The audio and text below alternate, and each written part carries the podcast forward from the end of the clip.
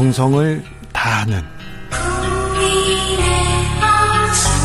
국민의 방송. KBS 주진우 라이브. 그냥 그렇다고요.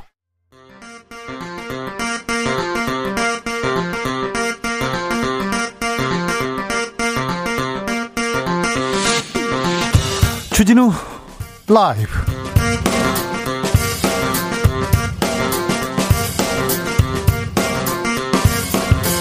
2020년 11월 24일 화요일입니다. 안녕하십니까. 주진우입니다. 뭉치면 안 되고 흩어져야 산다. 코로나 시대에는 그렇습니다. 서울은 천만 시민 긴급 멈춘 기간을 시작했는데요. 최근 코로나 유행에 특징 세 가지가 있습니다. 소규모 감염, 일상 감염, 그리고 젊은 층에서 무섭게 퍼지고 있다는 겁니다. 다시 일상을 찾기 위해 우리 잠시 멈추는 시간 필요합니다. 힘들고 어렵다는 거 압니다. 그런데 K방역의 힘으로 이 위기 다 함께 이겨내야 할 수 있도록 좀 힘을 모아 주십시오. 코로나는 코리아를 이길 수 없습니다. 주스에서 오늘 코로나 상황 짚어봅니다.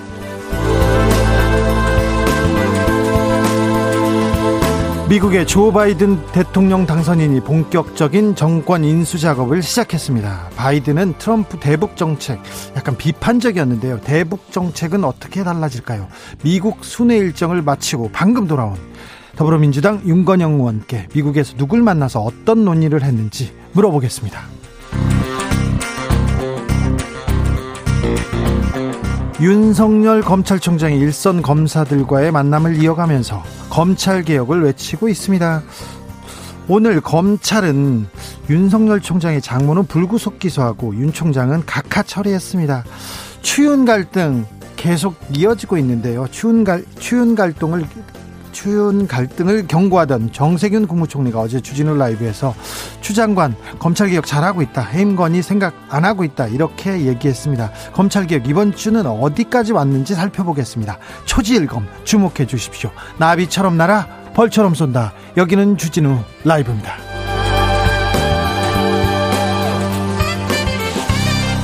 오늘도 자중차에 겸손하고 진정성 있게 여러분과 함께 하겠습니다 어, 종부세 고지서 다들 받으셨는지요? 네.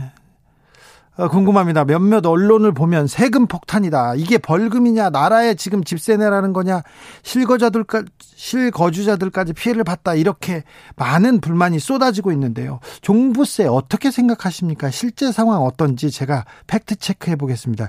실제로 제가 여기 들어오기 직전에 여러 부동산에 전화를 해서 시세도 파악해 보고요. 세금도 물어봤는데, 아, 종부세에 대한 생각 주필해서 정리해 드리겠습니다. 여러분의 이야기 들어보겠습니다. 부동산 걱정 걱정 많으시죠. 경제도 안 좋은데 부동산은 계속 올라서 아 내가 집을 살 수 있을까, 내가 이사 갈 수 있을까 이렇게 걱정하는 분들도 어떻게 좀 해주세요. 이런 문자 보내주십시오. 샵 #9730 짧은 문자 50원, 긴 문자는 100원입니다. 콩으로 보내시면 무료입니다. 한보배님께서 고, 종부서 고지서가 어떻게 생긴 거래요? 저도 궁금합니다. 저도 받아보고 싶어서요. 받아보고 싶습니다. 그럼 오늘 순서 시작하겠습니다.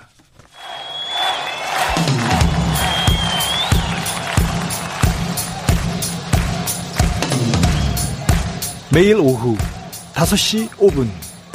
주진우. 주진우. 주진우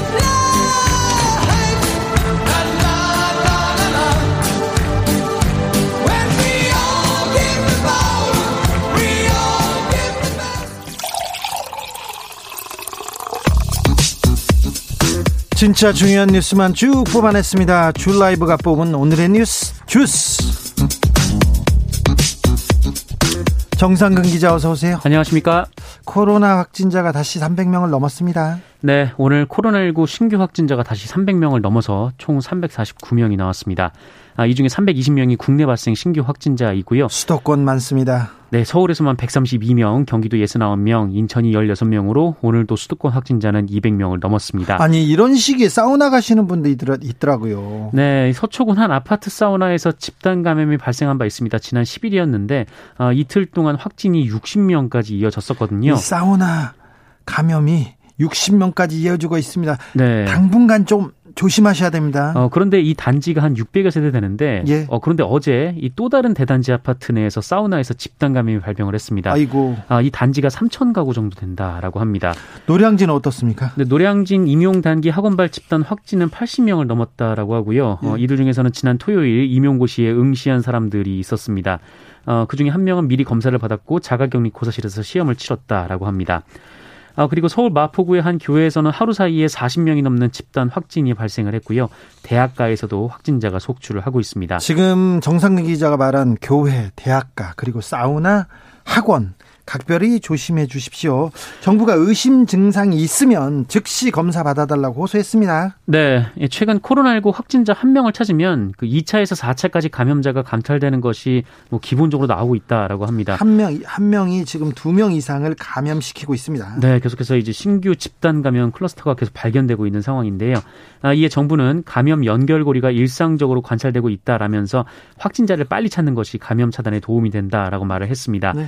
어, 그러면서 의심 증상이 있으면 즉각 검사를 받아줄 것을 요청했습니다. 좀 몸이 안 좋다 그러면 좀 쉬시고요. 바로 어, 검사를 받아야 됩니다. 네, 그렇습니다. 아울러 정부와 방역 당국은 일상생활 속의 감염을 확산을 차단하기 위해서 모임 약속은 취소하고 가급적 외출하지 않기, 그리고 마스크 착용이 힘든 실내 다중 이용 시설 이용 자제 등도 함께 강조를 하고 있습니다. 네.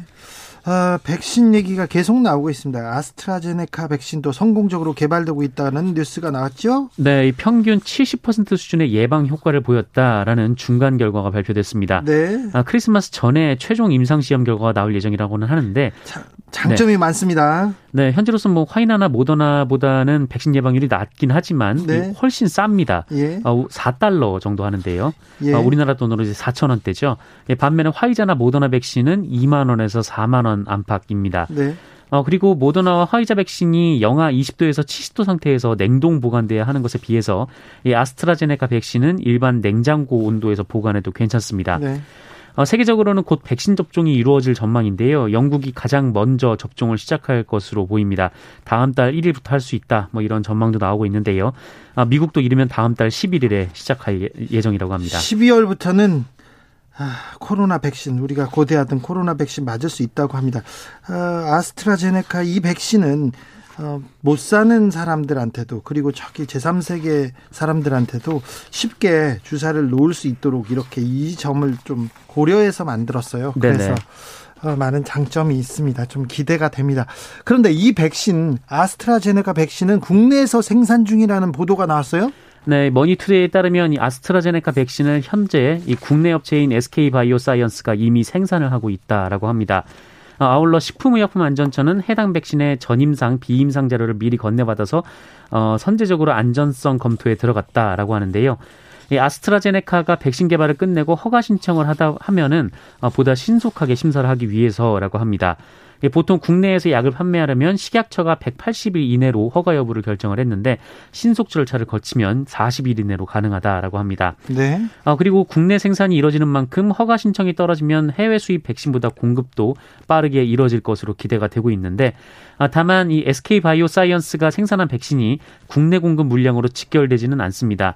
아, 일단 정부와 아스트라제네카 간 선구매 협상이 이루어져야 되는데 아, 그래도 국내에서 생산이 되다 보니까 그렇죠. 유리한 환경이 조성될 것으로 예상이 되고 그렇죠. 있습니다. 그렇죠. 그리고 K 방역이 지금 전 세계 어느 나라보다 코로나에 잘 대비하고 있어요. 그래서 우리는 안정적으로 그리고 좀 싸게 어, 이렇게 백신을 맞을 수 있지 않을까 그런 생각을 해봅니다. 네. 윤석열 검찰총장의 장모 최모 씨가 오늘 기소됐네요. 네, 서울중앙지검은 오늘 이 불법 요양병원 개설 및 요양급여비 부정수급 의혹과 의혹을 받는 이 윤석열 검찰총장의 장모 최모 씨를 재판에 넘겼습니다. 어, 의료법 위반이 하나 있고요. 그리고 특정경제범죄 가중처벌부 등에 관한 법률 위반 사기 혐의입니다.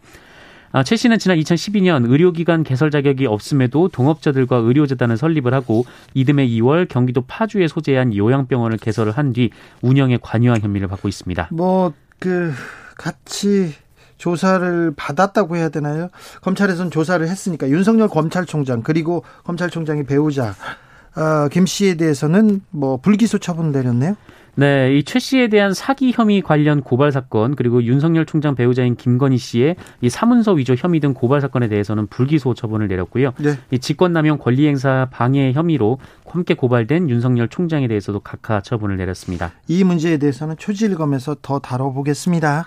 오늘 민주당이 국민의힘 반발을 뚫고 국정원법 개정안 처리했습니다. 네, 국가정보원법 개정안이 오늘 이 국회 정보위원회 법안 소위에 상정이 됐는데 여야 이견으로 합의 처리는 못 됐습니다. 안 네. 됐습니다. 아, 이에 더불어민주당은 단독 의결을 통해서 해당 법안을 상임위로 상정을 했는데요. 이 과정에서 국민의힘 의원들은 표결 시 반대하겠다는 의견을 내고 자리를 떠났습니다. 어떤 내용이었죠? 어, 국정원의 대공수사권을 정부가 추진 중인 국가수사본부 등 독립된 수사기구로 이관하는 문제를 두고 여야 간의 이견이 있었습니다. 예. 아, 민주당은 3년간 시행 유예 등 단서 조항을 붙여서라도 이 대공수사권을 이관해야 한다라는 입장인 반면에 이 국민의힘은 대공수사권 이관 자체를 반대했습니다. 그런데 여야의 이견이 그렇게 크지 않았어요. 네, 뭐 다른 부분에 대해서는 다 합의가 됐는데 바로 이 부분에 대해서만 합의가 안 된 상황이었는데요. 네. 아, 이에 김병기 민주당 정보위 법안소위 위원장 위원장은 어, 단독으로 처리를 하게 돼서 매우 유감이다라고 밝혔습니다. 아무튼 어, 국정원법 개정안이 통과됐습니다. 국회를 아직 뭐 상임위 처리 그리고 본회의 처리를 해야 됩니다. 네, 27일에 상임위 처리가 될 것으로 예정이 되고 있고요. 예. 다음 달 본회의에서 처리가 될 것으로 예상이 되고 있습니다. 트럼프 대통령이 드디어 드디어 조 바이든 당선인 인수위에 협조해라 이렇게 지시했어요. 네. 뭐 승복인데 승복인지 불복인지 모를 좀 이상한 상황인데요. 그래도 지금까지는 불복하고 부정선거다고 얘기하다가 지금 인수위를 인수위는 또 인정하고 있습니다. 네, 이 트럼프 대통령이 조 바이든 대통령 당선인의 정권 인수에 필요한 절차에 협력할 것을 지시했다고 AP통신 등 외신이 보도를 했습니다. 아, 트럼프 대통령 역시 트윗을 통해서 자신이 연방 총무청에 이 같은 지시를 내렸다라고 밝혔는데요. 네. 아, 트럼프 대통령이 정권 이양 작업에 협조하겠다라는 뜻을 밝힌 것은 지난 3일 대선이 치러진 이후 20일 만입니다. 그래도 지금 대선 패배 인정하지 않고 있잖아요. 네, 트럼프 대통령은 대선 개표 결과에 대한 소송은 강력하게 계속된다라면서 우리가 승리할 것이라고 믿는다라고 트위터에 적었습니다. 아, 인수위는 협조하되 우리가 승리할 것으로 믿는다면서 음, 네, 소송 계속하겠다. 네, 2024년을 노리는 거 아니냐라는 분석도 나오고 있습니다. 네, 벌써부터요.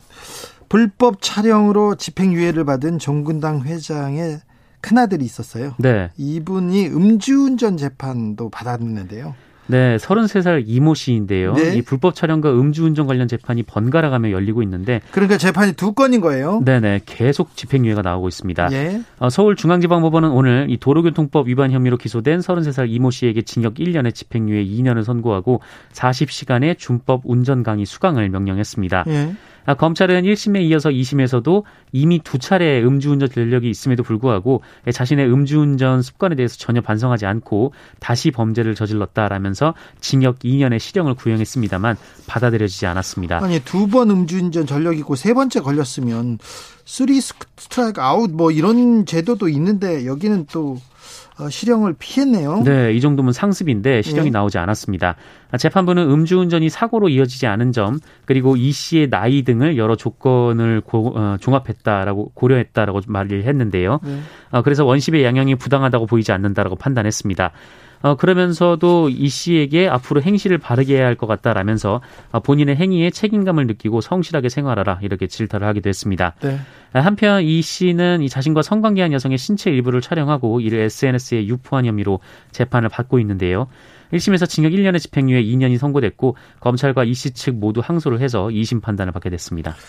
음, 우리 판사님들이 재벌 그룹의 회장 회장님들 그리고 사모님들 그리고 아드님한테는 특별히 따뜻하다는 거 오늘도 한 번 더 아, 목도하고 지나갑니다. 네. 교수님들의 부적절한 발언 여기저기서 논란이 되고 있어요. 네, 일단 이 경인교육대학교의 한 교수 얘기부터 드리면 이 교수가 이 수업 도중 남학생을 상대로 성희롱성 질문을 하고 이와 관련한 이와 관련한 공개적인 대답을 강요했다라는 주장이 제기가 돼서 학교 측이 조사를 벌이고 있습니다. 예.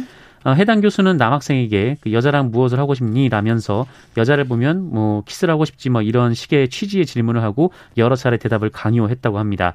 어, 해당 수업에는 남녀 학생 10여 명이 참석을 하고 있었고요. 수업 시간에 이런 얘기를 했다고요? 네, 수업 시간에 이런 얘기를 했습니다. 어, 이 중에 이 교수는 어, 남학생 2명을 특정해서 해당 질문을 했다라고 합니다. 아, 이에 한 남학생은 수강생 모두가 지켜보는 공개적인 자리에서 질문을 받아서 당황했으며 어, 성적 수치심을 느껴서 대답을 피했으나 여러 차례 대답을 강요했다라고 했습니다. 여러 차례 물어봤다고 이런 얘기를요? 네네. 교대 교수님이신데 이게 선생님을 키우는 학교인데 교수님이 좀 너무 호기심이 조금 잘못된 거 아닌가 생각도 합니다. 부산 한 사립대학 교수도 또 부적절한 바로 논란이 되고 있습니다. 네, 부산의 한 사립대학에서 성병과 관련된 내용을 설명하던 교수가 갑자기 성매매와 성접대를 정당하는 듯한 이야기를 해서 논란이 됐다라고 합니다. 해당 교수는 성병에 대한 수업을 진행하면서 이 남자들이 직장 생활을 하면서 외국 출장을 가면 접대를 받거나 뭐 이런 성매매를 많이 한다라면서 어, 이를 성적 욕구를 발산하기 위해서라고 했고요. 어, 그러면서 그럴 때 반드시 콘돔을 사용해야 한다라는 말을 했다고 합니다. 어, 수업을 이어가면서 교수는 여학생들도 이제 성인이 됐으니까 결혼해서 남편이 해외 출장을 가면 콘돔을 챙겨주는 습관을 가져야 한다 이렇게 주장을 했다고 하는데요. 결혼해서 남편이 해외 출장을 가면 반드시 콘돔을 챙겨주는 습관을 가져야 한다. 네. 하, 네. 논란이 많이 됐는데 해당 교수는 어, 성매매와 성접대를 정당화할 생각은 없었고 성병을 예방하는 차원에서 피임기구를 써야 한다고 설명했다라고 해명을 했습니다. 이렇게 해명했습니까? 그렇게 얘기했으면 될 일인데요. 네. 네. 참, 아, 우리 교수님들은 왜 그러시는지, 네. 조금 이해가 안 갑니다. 경찰이 전동 킥보드 이용 수칙에 대한 설명 자료를 냈습니다. 어, 좀 네. 늦은 네. 감이 있는데요. 다행입니다, 네. 일단. 좀 관련해서 좀 논란이 많습니다. 네. 관련법 개정으로 전동 킥보드 등 이 개인형 이동 장치에 대한 규제가 완화가 됐습니다. 아, 이제 다음 달 10일부터 만 13살 이상이면 운전면허 없이 전동 킥보드를 이용할 수 있는데요. 예. 어, 때문에 다음 달 10일부터 이 전동 킥보드 이용이 급증할 것으로 예상되는 가운데 경찰청은 이용자가 반드시 숙지해야 할 안전 수칙을 강조했습니다. 숙지해야 할 안전 수칙 뭡니까? 첫 번째는 가능하면 자전거 도로로 통행할 것. 자전거 도로를 통행해라. 네. 그 두 번째는 자전거 도로가 없을 경우 도로 우측 가장자리에서 통행할 것. 어, 그리고 자전거용 인명 보호 장구를 착용할 것. 어, 음주운전 시시 범칙금 3만 원, 그리고 야간 통행 시 등화 장치를 켜거나 발광 장치를 작동시킬 것 등입니다. 예. 어, 그리고 다음 달 10일 이후 이 보도, 그러니까 사람들이 다니는 길에서 전동 킥보드를 타다가 보행자를 다치게 하면 중과실 사고에 해당이 돼서 어, 보험 가입, 보험 가입, 합의 여부와는 관계없이 5년 이하의 징역 또는 2천만 원 이내의 벌금의 형사 처벌을 받게 된다라고 밝혔고요. 그러니까 보도 인도에서 네. 인도에서 킥보드 타다가 보행자하고 이렇게 접촉했을 경우 아우 5년 이하의 징역 그리고 2천만 원 이내의 벌금 받을 수 있다는 거죠. 네, 큰 처벌을 받게 되니까 뭐 주의하라라는 당부였고요. 예. 아, 그리고 전동 킥보드의 경우에는 최고 시속 25km 미만이어야 하고 차체 무게도 30kg를 30kg을 넘어서는 안 된다라고 합니다. 요즘 전동 킥보드 사고 급증하고 있는데 각별히 조심하셔야 됩니다. 그리고 길 이 인도에 아무데나 이렇게 세워놨는데 네. 중간 중간 이렇게 세워놨는데 저는 시각 장애인들 이렇게 걸어가시다가 킥보드 걸려가지고 크게 다치지 않을까 그게 걱정이 돼요. 네, 그러니까요. 그래서 아, 지나가는 시민들 불편을 안 끼치도록 좀 구석에다 좀 잘좀 좀 세워주세요. 그 생각해봤습니다. 주스 정상근 기자 함께했습니다. 감사합니다. 고맙습니다. 오유정님께서 판사들 나도 좀 호되게 말로 좀 꾸짖어 주라. 나도 잘 살고 싶구나. 아니 네. 판사님한테 뭐 꾸짖음을 다, 당할 일을 네 굳이 꾸짖음까지. 그러게요. 판사님들이 어떤 분들한테는 엄청 따뜻한데 엄청 분들한 저 어떤 분들한테는 굉장히 차갑습니다. 저도 너무 무서워요 판사님들이. 아 재판 받으러 가야 되는데. YK님께서는 20억 가까이 가는데 1주택자인데 200 조금 안 되던데요 이렇게 얘기했습니다 아 종부세 고지서 받으셨거든요 받으셨군요. 그런데 200 조금 안 된다. 예. 이진주 님은 종부세 말만 들었지 내 주위에서는 내는 사람 없어요. 설마 다들 내, 면서 저한테 말 안 하는 건 아니겠죠. 신문 보면 다 부자만 있는 것 같아서 위화감 심하게 느끼고 삽니다. 그럴지도 몰라요. 그럴지도 몰라요. 본인한테만 얘기 안 할 수도 있습니다. 근데 종부세가 우리나라 그 모든 사람이 내는 게 아니고요. 그 종합 부동산 그러니까 부동산을 많이 가지고 있거나 비싼 부동산을 가지고 있는 분만 냅니다. 그러니까 어, 큰 걱정은 안 하셔도 될 것 같습니다. 7549님은 서울 개포동에 30평대 초반 거주합니다. 20년째 장기 거주 및 보유 중이고요. 노무현 정부 때 종부세 내다가 그 뒤로 안 나왔어요. 그런데 작년에 2만 7천 원 나왔고요. 올해 53만 원으로 뛰었습니다. 아마 장기 보유 공제로 절반 정도 깎였을 겁니다. 이렇게 얘기합니다. 개포동 30평대면 네. 어, 오래 살고 있어서 오래 살고 있는 1주택자들은 이렇게 세금을 깎아줍니다. 9113님 전세값 폭등에 투기꾼들이 집값 올려놓고 집 한 채 소유 실거주자는 그저 살던 대로 살고 있을 뿐인데 종부세 등 왕창 올라 막막합니다. 그럴 수도 있어요. 한 1주택자고 그냥 나는 살고 있는데 갑자기 집값이 올랐어. 나는 원치도 않는데 그런데 집값이 오르고 세금이 올랐습니다. 그래서 세금 부담이 큰 분들도 있습니다. 그 부분도 이해합니다. 7549님은 피 같은 돈이지만 종부세 감사합니다. 부동산 문제 그냥 두면 모두가 피해자 됩니다. 가짜뉴스 양산하는 기자들 반성하세요 얘기했습니다. 아, 3116님은 내 생전에 종부세 고지서 받아볼 수 있, 으면 좋겠습니다. 양도소득세 내고 싶고 자식한테 증여세 고지서도 안겨줘 봤으면 좋겠습니다. 이런 의견도 주셨습니다. 아, 문자를 읽었는데 의견을 읽었는데 조금 약간 씁쓸하죠. 슬퍼지려고 하는 분도 있는데 아 그렇게 되실 거예요. 세금 많이 내게 되실 겁니다. 네. 아, 네. 응원합니다. 세금 낼 수 있도록. 네. 교통정보센터 다녀오겠습니다. 임초희 씨. 주진우 라이브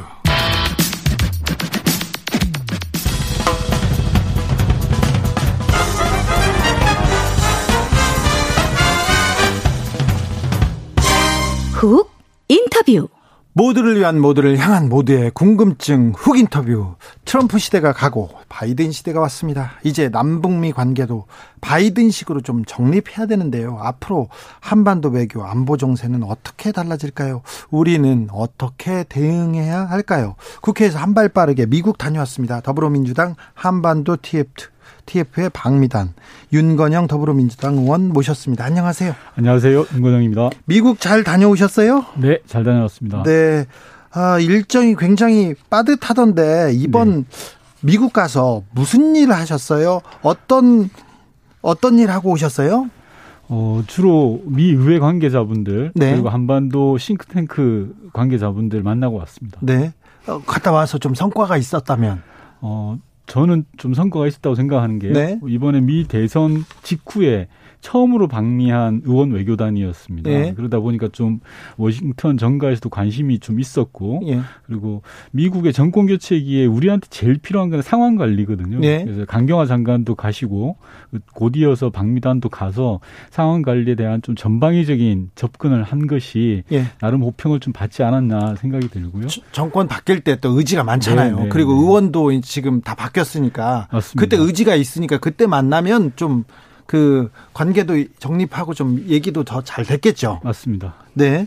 이번에 미국 갈 때 대통령이 좀 당부 같은 거 있었어요? 아, 그런 건 없었고요. 그냥 저희가 알아서 대통령의 당부를 새겨서 갔습니다. 새겨서 갔어요. 예. 그래도 윤건영이니까 불러서 아, 이 미국 가서 뭐 좀 챙겨 봐. 그런 것도 있었을 거 아니에요? 그럼 티 나잖아요.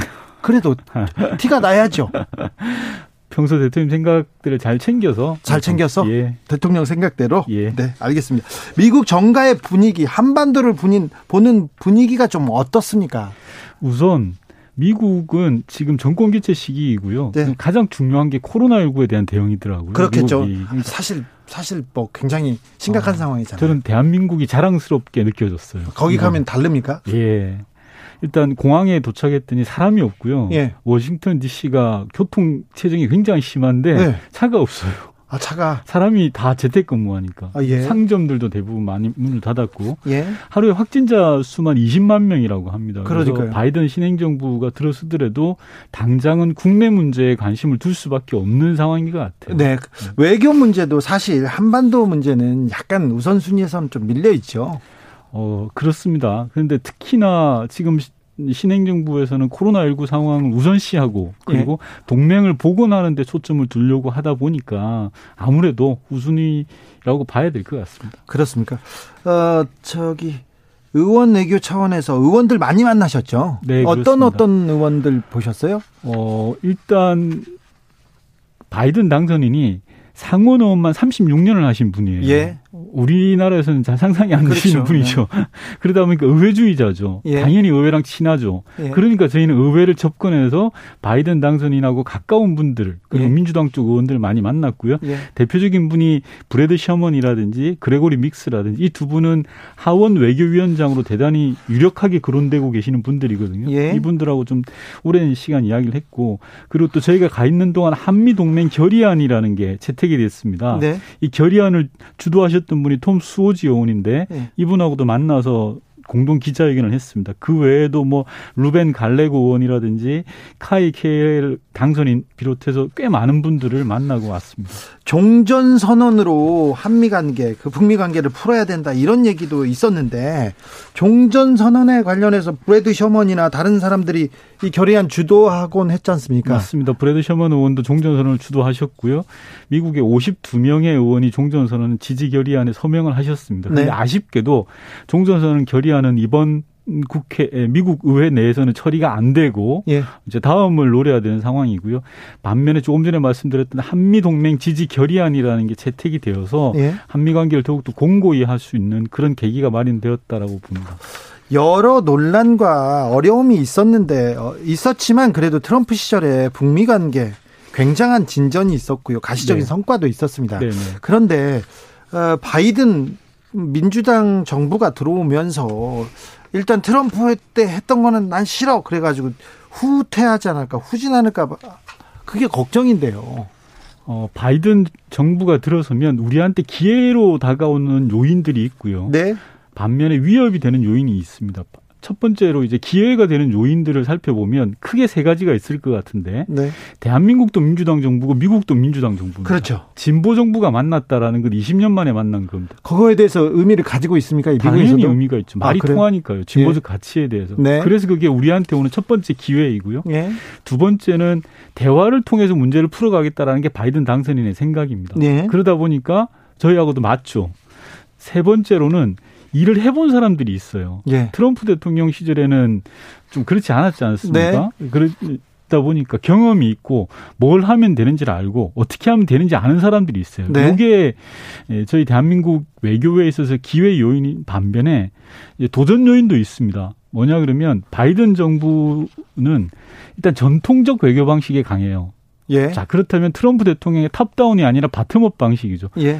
절차를 밟아가다 보니까 시간이 많이 소요될 수가 있는 그런 문제가 있고요. 예. 두 번째는 가치 외교에 치중할 것 같아요. 즉, 예. 북한 인권 문제라든지 명분과 가치를 내세우죠.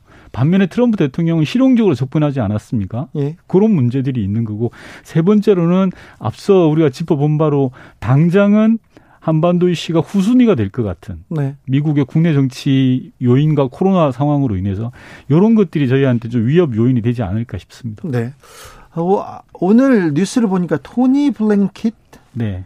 아, 이분이 국무장관 지명자로 이렇게 지명이 됐네요. 네. 우리하고는 좀 연결고리가 좀 있습니까, 이분? 아, 이분은 오바마 대통령 시절에 네. 외교안보 정책을 꽤 오래 했습니다. 예, 국무부에서요. 예, 예. 그래서 이번에 지명되신 분이 토니 블랭컨, 제이크 슬리번, 슬리번 예. 이두 분인데 외교안보 라인의 큰 축이 이제 정해진 거죠. 예. 특징적으로 보면 이분들은 꽤 오랜 시간 동안 손발을 맞춰왔다라는 게 첫 번째 특징이고요. 두 번째는 예. 외교적 경험이 굉장히 많으신 분입니다. 외교적으로 예. 해보 예. 기존의 트럼프 대통령하고 좀 차이가 있는 게 트럼프 대통령 때는 초기에 맥마스터라든지 틸러슨 국무장관이라든지 이분들이 외교 현안에 대한 전문가라기보다는 좀 다른 영역이었죠. 네. 그래서 이분들 저는 뭐 긍정과 부정이 동시에 있습니다. 이분들이 갖는 긍정적이라는 것은 어쨌든 외교적 대화로 풀겠다라는 생각들이 강하신 분인 거고요. 네. 반면에 좀 부정적인 것은 이번에 토니 블렁컨 신임 내정자 어, 같은 경우에는 제재를 통한 압박을 좀 평소에 강조해 오셨던 분이거든요. 네. 그런 문제가 조금 있습니다. 제재를 통한 압박. 아이고 음. 여기도 음. 걱정이네. 네. 토니 블링컨. 네. 아, 이름도 어렵습니다. 음. 국무장관 지명자가 또 한국 문제에 대해서 북한 문제에 대해서 좀 전향적인 생각을 가지고 있어야 될 텐데요. 네. 아까 말씀하신 대로 코로나 때문에 정신이 조금 없을 거고요. 트럼프가 지금 인수위 도와주지 않아서 조금 시간이 걸릴 거고 아무튼 미국은 내년 상반기까지 정신이 없을 예정입니다. 정세훈 네. 장관도 계속 그 얘기를 했는데 그 동안 남북 관계, 북미 관계 조금 진전을 우리 주도로 나, 남, 우리 한국 주도로 좀 좀 몇 걸음 나가야 될 텐데요. 어, 정확하게 말씀하신 겁니다. 2018년을 되돌아보시면 됩니다. 2017년에 트럼프 대통령과 김정은 위원장이 핵 버튼이 누가 큰지 서로 자랑했던 시기. 네, 처음에 전쟁의 그렇죠. 위기였던 시기였지 않습니까? 근데 2018년 문재인 정부가 들어서면서 그 다음에부터 바로 남북 관계를 중심으로 한반도 평화를 끌어갔습니다. 네. 저는 남북 관계가 자동차로 지금 뒷바퀴라고 생각을 해요. 북미 관계가 앞바퀴고 예. 앞바퀴가 안 돌아갈 때는 뒷바퀴를 돌려서 자동차를 끌고 가야 됩니다. 네. 근데 온전히 이 자동차가 고속도로를 쌩쌩 달리려면 앞뒷바퀴가 다 돌아가야 되죠. 네. 근데 지금은 북미 관계가 돌릴 수가 없어요. 즉 미국의 시간이 달라요. 예. 미국은 최소한 6, 7개월 정도의 시간이 필요한 지금 상황이거든요. 네. 그렇다면 남북 관계가 2018년 의계인 2018로 돌아가서 남북 관계를 열어가야 된다. 이렇게 생각하고 있습니다. 음, 그러면요. 네. 북한을 어떻게 조금 어, 대화의 장으로 이렇게 끌어낼 수 있을까요? 북한은 경제 제재를 먼저 풀어달라고 할 거고요. 미국은 핵 먼저 포기해라 이렇게 얘기할 텐데 우리가 어, 우리가 좀 해법이 있을까요? 미국 같은 경우에 일을 해본 사람이라고 제가 앞서 말씀드렸지 않았습니까? 네.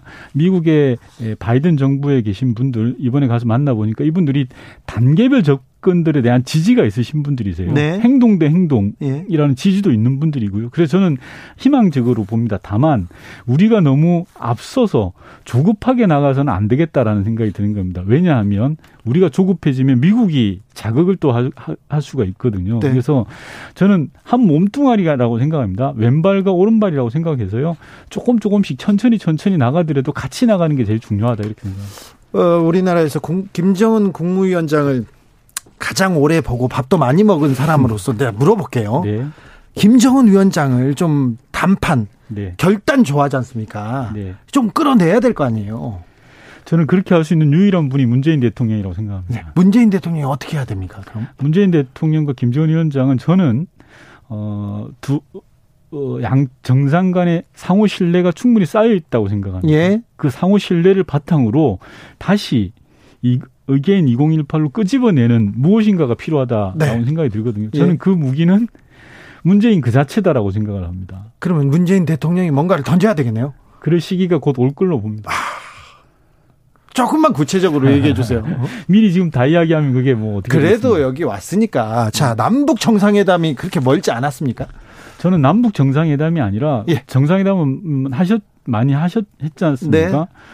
조금 음, 여러 가지 준비를 하고 네. 지금 당장에 좀먼 이야기처럼 들립니다만 네. 김정은 위원장의 답방이 필요한 시기가 아닌가 싶습니다. 왜냐하면 아. 2018년 평양에서 약속한 부분입니다. 예. 김정은 위원장이 서울로 내려오겠다고 대한민국을 네. 답방하겠다고 네. 거기에서부터 시작하는 게 필요한 거고요. 예. 미국과 북한은 어디에서부터 시작해야 되냐면 2018년 싱가포르 회담부터 시작을 해야 됩니다. 다시 시작해야죠. 거기서. 네. 100m 경주라고 생각했을 때 처음 출발선에서 시작하는 게 아니라 네. 싱가폴 선언에서 출발하면 최소한 3, 40m를 먼저 뛰는 효과가 있습니다. 네. 아, 그 점을 말씀드리고 싶습니다. 윤건영이 얘기하니까 지금 그러면 아, 김정은 답방을 위해서 우리 정부가 좀 노력하고 있습니까? 음, 물 밑에서 또는 보이지 않게 사전적 준비를 하고 있다라고 광의로 보면 네. 당장 직접적으로 하는 거야 있겠습니까? 지금까지 상황이 안 좋은 상황에서는. 알겠습니다. 최근에 국민의힘에서 이런 논평 나왔어요. 2018년 1차 남북 정상회담 뒤에 산업통상자원부가 북한에 원전을 짓는 방안을 추진했다 이렇게 주장하던데요. 어, 사실입니까? 말도 안 되고요. 네. 제가 세 번의 정상회담 준비 과정에서 있었는데 네. 준비 과정이나 정상회담 과정에서 또는 정상회담이 끝난 다음에 이행 추진의 과정에서 원전의 원자도 나온 바가 없습니다. 원전의 원자도 없었다. 네, 다만 이 상황에서 말씀드리고 싶은 건 이 북한 문제와 관련한 일종의 메커니즘인데요. 예. 보수 언론이 뭔가를 내, 내지르면 그걸 네. 국민의힘이 받아서 더 부풀리고 예. 그걸 또 다시 보수 언론이 받고 하는 이 회전 구조라는 게 있어요. 보수, 네. 이 북한 이슈와 관련해서 네. 좀 그런데 에, 그렇게 좀 얄팍하게 안 했으면 좋겠고요. 예. 국민들이 안 쏘을 거라고 생각합니다. 북한과 원전 이거는 전혀 얼토당토 네. 않다. 예. 네. 알겠습니다. 어, 2953님은 착각이다. 우리 혼자 할 수 있는 게 없어요. 이렇게 얘기하는데 남북 관계 그리고 북한 북한은 또 미국도 있습니다. 그래서 우리가 어렵죠. 아, 남북만 이렇게 풀어도 어려울 텐데 미국까지 있으니까 더 어렵습니다. 다른 주제도 좀 물어볼게요. 최근에 더불어민주당에서 민주정부 4기를 출범시키자 이렇게 목표를 정하고 친문의 의원 58명이 뭐 연구 모임을 만들었습니다. 네. 이거 어떻게 봐야 됩니까? 지금 어, 윤건영 의원은 여기에 포함돼 있나요? 어, 저 참석 안 했습니다. 참석 안 했습니까? 예. 민주 친문 이른바 친문인데 윤건영이 없네요. 민주당에서 친문 의원은 170명 다가 친문이고요. 예. 친문 의원을 58명으로 규정하는 것에 저는 동의하지 않습니다. 그러게요. 네, 그리고 그 모임은 아마 이러저러한 연구 모임 중에 하나라고 생각을 되고 있습니다. 아, 그렇죠. 친문들이 다 모여서 정권 재창출하자 이런 정치공학적 구도가 네. 아니라는 거죠. 예. 네. 이런 건 대통령도 별로 안 좋아하겠죠. 뭐 그게 논쟁의 아니, 대상이 아니, 아닌 거죠. 아니 그렇죠. 네. 그러니까 뭐 친문 정부를 재창출하자 이런 얘기는 네. 아니라는 거죠. 네. 확실합니까? 네, 확실합니다. 네. 네. 제2 선남선녀님께서 코로나 잠잠하면 김정은 위원장 놀러 오세요. 예, 한번 오세요. 뭐 갈만합니다. 그리고 코로나 안전해요 우리나라가. 네. 오늘 국회 정보위원회에서 국정원 개혁 법안이 법안이 소위를 통과했습니다. 네, 네 어떤 내용입니까? 이게 국정원의 흑역사가 있지 않습니까? 예. 국정원이 많은 기여를 했습니다만 어, 국내 정보 관여하면서 사찰이라든지 뭐 기업 아이오들이 뭐 나쁜 짓을 한다든지 이런 게 많았지 않습니까? 많았죠. 지난 정부에요. 예.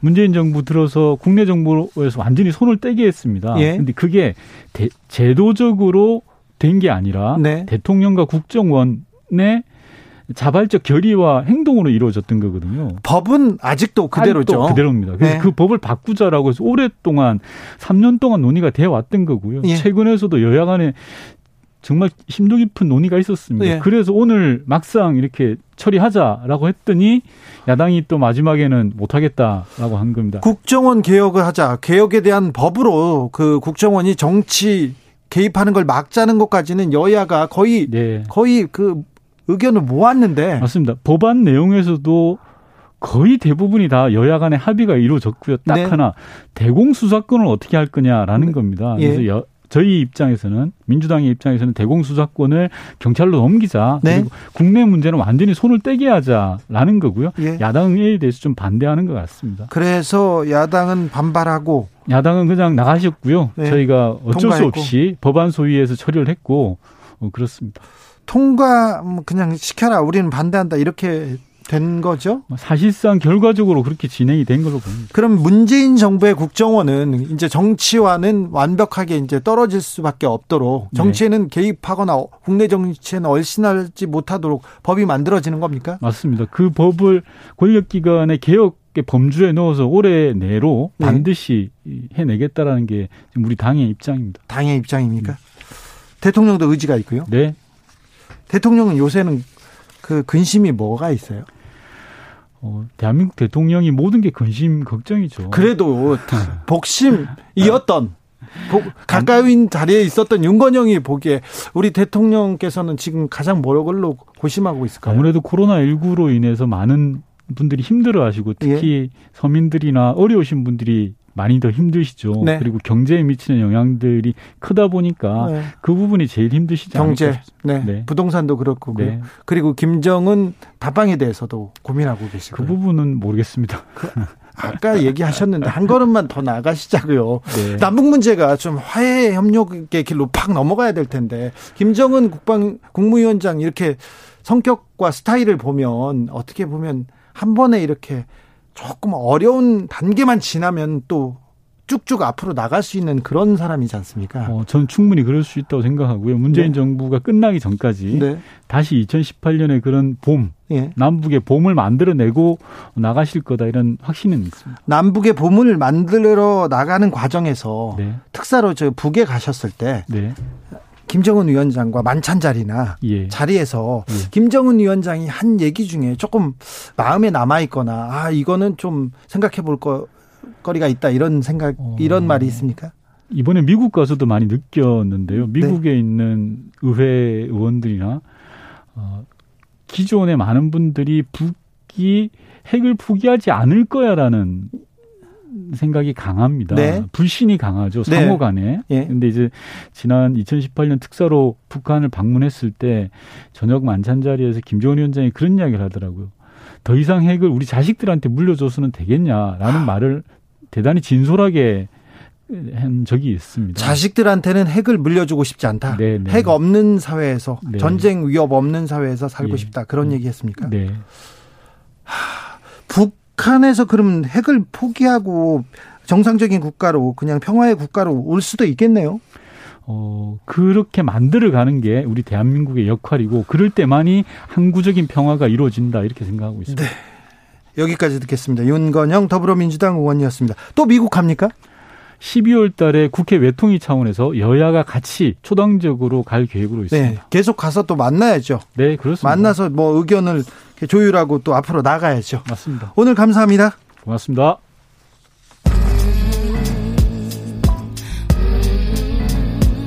나비처럼 날아 벌처럼 쏜다.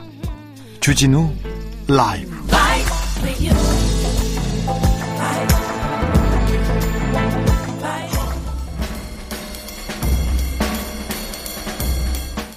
느낌 가는 대로 그냥 고른 뉴스. 여의도 주필 여기도 폭탄 저기도 폭탄 또 폭탄. 종부세 폭탄 현실로 작년보다 두 배 뛰었다. 동아일보 기사입니다. 아, 부동산 기사에서 종부세가 나오자마자 폭탄 맞았다는 기사가 너무 많습니다. 자, 기사는 어떻게 되냐면요. 서울 마포구의 주상복합 아파트 메세나폴리스에 사는 A씨는 종합 부동산 고지서를 확인하곤 세금이 이렇게 올라도 되나 하는 생각이 들었다. 지난해 38만 6천 원이었는데 종부세가 올해는 57만 1,600원이었다. 이렇게 하면서 오, 30, 20만 원 올랐다면서 이렇게 깜짝 놀랐다는 얘기입니다. 종합 부동산세 고지서가 왔는데 이건 세금이 아니라 벌금이네요. 몇 달치 월급을 세금으로 뺏어가다니 이런 얘기를 하시는데 합니다. 지금 그 동아일보 말고 보수신문 그리고 경제신문에서도 계속 종부세 폭탄이다 폭탄 얘기를 하는데 동아일보에 나온 서초구 아크로 리버파크 84메 어, 메타 제곱이니까요. 30평대입니다. 30평대인데 이 종합부동산세 종합부동산세가 음 281만 원에서 494만 원으로 1년 만에 200만 원 정도 200만 원 정도 올랐어요. 그러니까 많이 올랐죠. 그, 그런데요. 기사에서 이 얘기는 안 합니다. 지금 어, 30평대 서초구에 있는 아파트 가격이 제가 아까 물어봤더니 31억에서 38억까지 한답니다. 근데 지난해에 비해서 지난해에 비해서 적게는 5억에서 10억 정도 올랐다는 얘기는 기사에서 절대 안 합니다. 그 밑에 마포구 마포 레미안 푸르지오 40평대인데요. 여기는 22만 원 나오던 종부세가 66만 원으로 40만 원 올랐습니다. 그런데 집값이 4억 일 이상 올랐다는 얘기는 안 합니다. 언론에서 4억 올랐는데 40만 원 세금 더 나왔어. 이 얘기는 안 해요. 그냥 세금 올랐다는 얘기만 합니다. 두 배 올랐어. 두 배 이상 올랐어. 얘기만 합니다. 서초구에서도 마찬가지고요. 집값이 많이 오른 것은 너무 많이 올랐죠. 그래서 세금이 더 오른 거예요. 근데 집값 오른 만큼 올라가는 게 아니라 조금 올라갑니다. 다른 동네도 제가 이렇게 확인해 봤더니 잠실에 20평, 30평대 그 아파트인데요. 40평대 아파트인데 시세는 27억 정도 한답니다. 그런데 한 85만 원, 80 몇만 원 정도 세금이 나왔답니다. 근데 27억 정도인데 올해 분명히 5, 6억 이상 올랐습니다. 오르고 이상 오른 게 정상적이진 않지만 세금은 조금 더 조금 올랐어요. 그래서 몇십만 원 더 올랐는데 폭탄이라고 합니다. 대치동에 34억 원짜리 그 사시는 분은 150만 원 고지서를 받았다는데요. 이분도 10억 정도 올랐어요. 그래서 세금이 조금 올랐습니다. 종합 부동산세 폭탄, 세금 폭탄이라고 하는데 세금 폭탄이라는 말을 들은 지가 제가 한 20년 정도 된 것 같습니다. 그런데 부동산 값이 많이 올랐어요. 세금이 무섭지 않기 때문에 부동산 계속 보유하고 세금 내시는 거예요. 어, 폭탄이라는 말은 좀 적절치 않은데 세금과 폭탄이 붙으면 좀 폭발력이 있기 때문에 계속 이렇게 그 언론이 몰고 가는지 뭐, 거 아닌가 이렇게 생각합니다. 자, 부동산 값이 올랐습니다. 세금도 올랐습니다. 그 얘기를 조금 해보자고요. 폭탄이라고 보기는 조금 무리하지 않나. 이런 생각도 해봅니다. 정우원님은 우리 엄니가요, 우리 가문 종부님인데 우리 엄니가 내는 세금인가 이 얘기를 종부세라고 물어보신답니다. 네, 폭탄이라고 말하기는 조금 부족하다 이렇게 생각합니다. 코로나는 혼전 성관계 탓 경고한 미국 유명 목사 코로나로 사망. 어, 서울신문 기사입니다. 기독교 방송에 많이 나오고 진행자로 유명한 어빈 백스터 주니어 목사라는 분이 있습니다. TV에 많이 나오고요. 대표적인 영향력 있는 목사로 유명하신 분인데요. 이분이 음, 어, 트럼프 대통령 비판하는 사람들을 사탄이라고 칭하기도 하고 그랬습니다. 정치적으로 좀 성향이 있는 분이신데요. 이분이 코로나가 이렇게 그 미국에서 유행하자 코로나는 혼전 성관계에 대한 신의 단죄이며 앞으로 다가올 더큰 더큰 심판에 비하면 오히려 특권이다 이렇게 밝혔습니다. 앞으로 더 큰 심판을 기다리고 있기 때문에 어 특권이다 이렇게 얘기하면서 이 코로나는 성경에도 나와 있다고 이렇게 역설하셨어요. 코로나가 혼전 성관계에 대한 신의 단죄라고 이렇게 역설하고 설교하시던 목사님이 코로나에 걸리셔가지고 병원에서 숨을 거두셨습니다. 코로나 확진 일주일 만에 돌아가셨습니다. 근데 이 어빈 백스터 목사님의 부인께서도 지난달 30일 확진 판정을 받아서 코로나로 투병 중에 있습니다. 아이고 주여.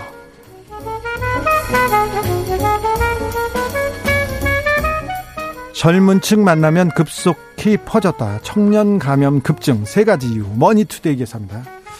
최근 집단 감염 사례를 보면요. 청년층에서 급속도로 퍼지고 있습니다.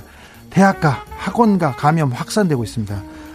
연세대, 고려대, 뭐 아산시 선문대 등에서 두 자릿수 확진자 나오고 계속 확진자가 나오고 있습니다. 노량진 중등 임용고시의 학원에서도 연쇄 감염 이어지고 있습니다. 그리고 어느 대학에서 나와도 지금은 이상할 게 없습니다.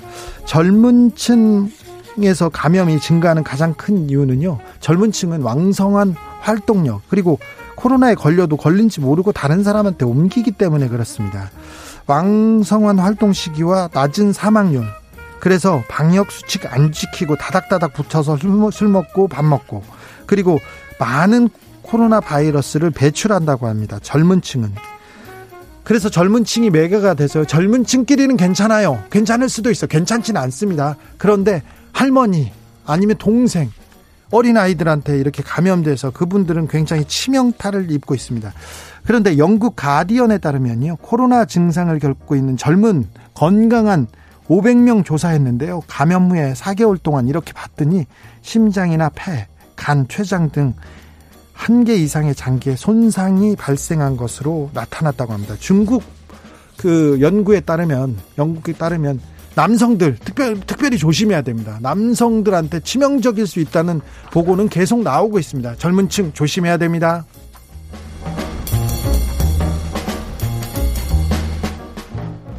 채식 기본권 보장 학교 급식 늘어난다. 한겨레 기사인데요.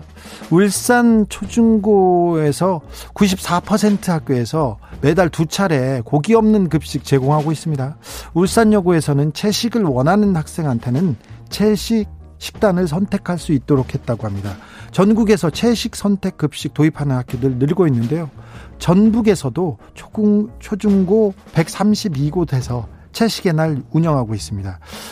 주 1회 혹은 월 2회 고기 없는 식단으로 식단을 제공하고 있다고 하는데 어, 채식 급식을 이렇게 늘려나가는 이유는 기후 위기 시대에 맞은 온실가스 감축 이런 환경 운동에 동참하자는 교육적 의미가 좀 크다고 합니다. 그리고요 채식 뭐 기본권 주장할 수 있지 않습니까? 그래서 육류에 편중된 꼭 고기 먹어야 밥 먹었다 여기에서 좀 벗어나는 그런 식단을 바꾸고 또 생각을 바꾸는 계기가 되는 것 같습니다. 교육적으로도 채식을 하루 정도는 하면서 채식의 의미를 되새겨 보는 거는 의미가 있는 걸로 보입니다. 네. 고기를 너무 많이 먹어요. 네. 고기 그리고 가축에서 나오는 아, 배, 배출되는 온실가스 엄청 심각하다고 합니다. 생각보다 굉장히 심각합니다.